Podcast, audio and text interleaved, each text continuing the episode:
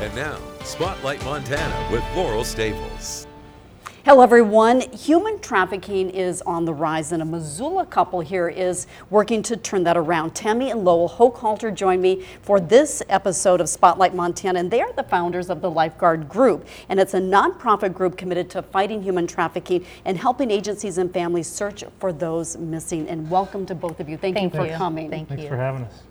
According to the National Human Trafficking Resource Center, Montana has seen an increase in human trafficking since 2014. Really, some troubling information there. What's behind this trend? What's Well- going on out there? Well, human trafficking is growing simply because it's such a lucrative uh, business, if you will. We're seeing such an increase in not only our larger cities, our metropolitan areas, but our what we would consider a transient trafficking area like Missoula.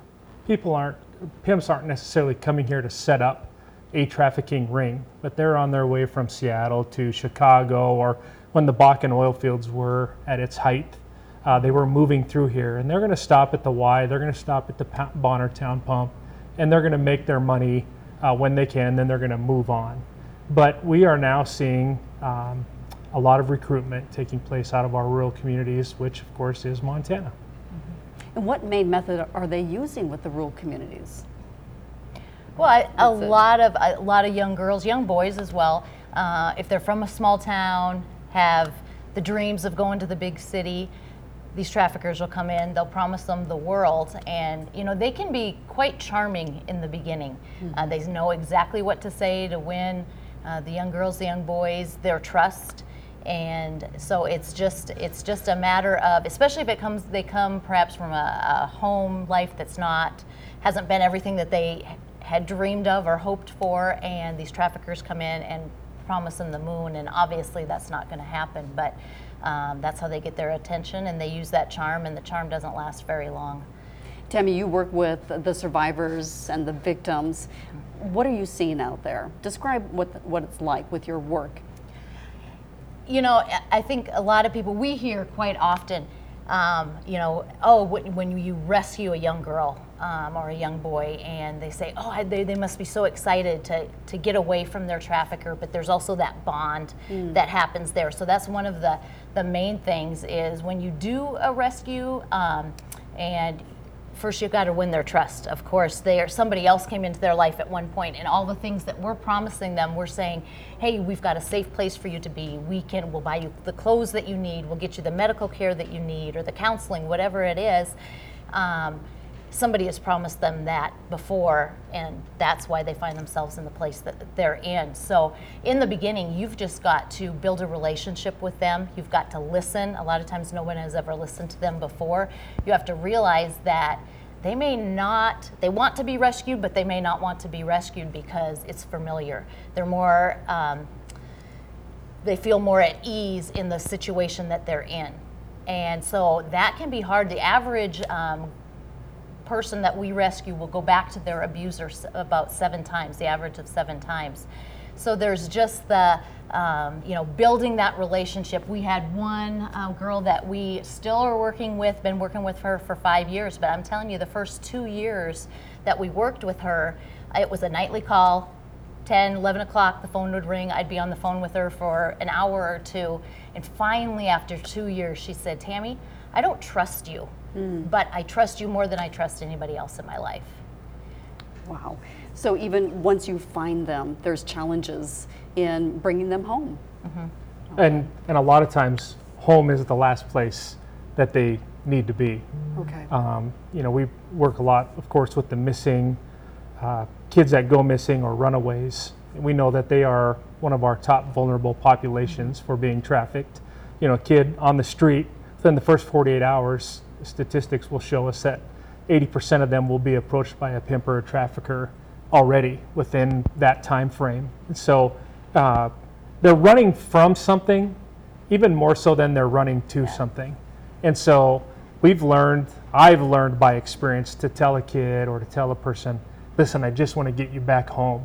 You see that horror in their eyes, and that is the last place they want to go because oftentimes it's right where all of this started. And so we've learned to say things like, we want to get you somewhere safe. You deserve to be safe. you don't deserve what's happening to you. So it's not necessarily home, it's being safe. Right. Okay. How many cases are you working on right now?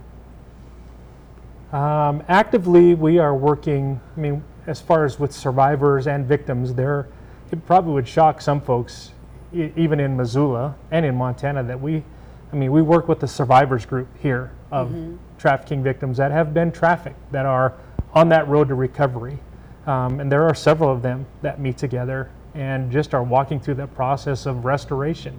Um, live cases that are there, of course, we work right alongside law enforcement. We're not the cops, and we don't pretend to be the, well, sometimes we pretend to be the cops. But, you know, we know our limitations, but we also know that there are things that are available to us that aren't available to the cops. I don't need a warrant, I don't need a subpoena.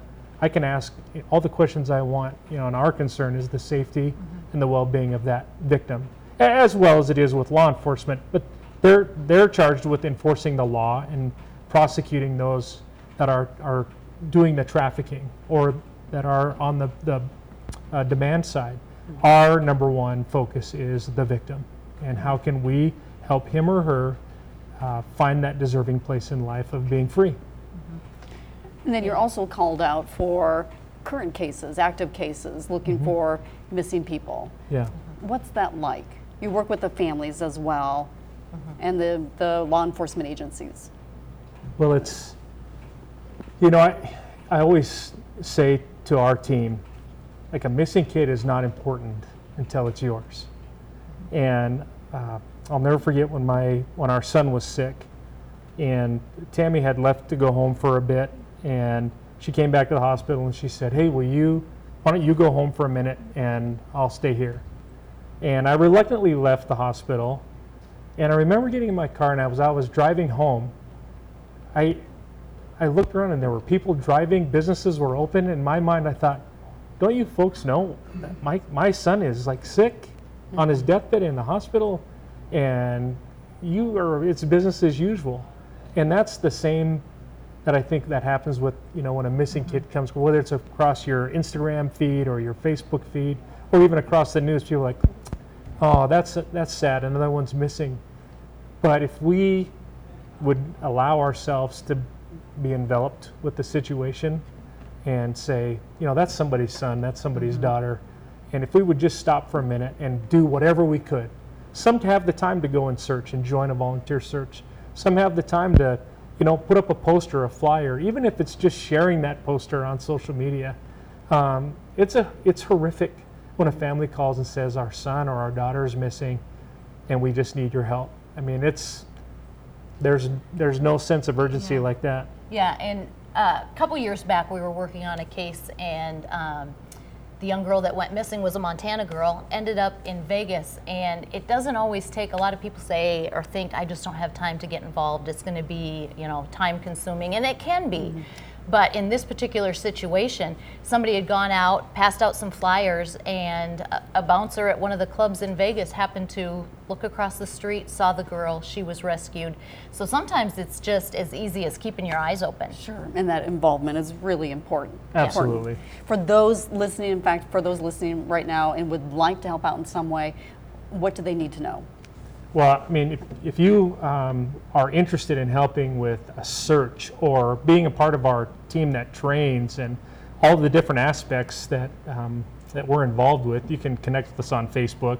Um, we put all our searches out that way, um, like we have with the Jermain Charlo, and we've had great response. But it still shocks me, like, how are there not 500, 1,000 people here looking for this young girl? Um, even to take an hour and to help comb this area. Like I said, it's it's not important until it's your kid, and then the world should stop and and look. And so there's so many ways to be involved, so many ways. In fact, you mentioned Jermain Charlo. Sunday marked the one year anniversary of her disappearance. What's the latest on the search? What more needs to be done? I know you, you alluded to that a little bit. Well, uh, we're going to continue to search. We've been certain there there up to this point. I want to say there's about 16 searches that we have done ground searches, and that doesn't count all of the things that law enforcement has done uh, along their investigative side and following people of interest and, and stuff like that. Uh, the Confederated Salish Kootenai tribe uh, their tribal council just came out uh, last week and has offered an additional 10,000, so a full $11,000 reward that lead for information that leads to the uh, conviction or arrest of those responsible for her disappearance. Okay, yeah, that's one. And then there's so many cases that you're working on at this time, missing persons. How many of the missing persons cases? Uh, right now, we have, I would say, we have three what we would call live cases that are con- that are moving that we are involved with, and some are local here to Missoula, some are national. Do you do you need more resources? More, you know, right now, what, what I'm thinking right now is that um, there was the first meeting for the newly appointed Missing Indigenous Persons Task Force. Do you feel like it's all going in the right direction with that? as long as it's moving, at least now we're moving. And uh, I think it's important for the missing and murdered Indigenous women and girls, you know, but let's not take the focus off of, you know, there are non native girls and boys that are going missing as well. Um, you can't browse Facebook uh, without every day at least seeing one or two um, out of Helena, out of Billings, out of Great Falls, uh, another kid going missing. So there's at least we're moving, and we're moving in a in a. I, it seems like it's in a right direction. Um, oftentimes, as things move along in in time, people become disinterested and frustrated. Like even with Jermain, we we have to continually keep that to the forefront. Listen, this is not about a search. This is not about a missing person. This is about Jermain. Mm-hmm. And when you continue to keep the person in front of you, your motivation is easy. Okay. Well, in preventing human trafficking or something like this from happening, what are, and also I understand traffickers are using new abduction tactics. What do parents need to know? What are the warning signs out there?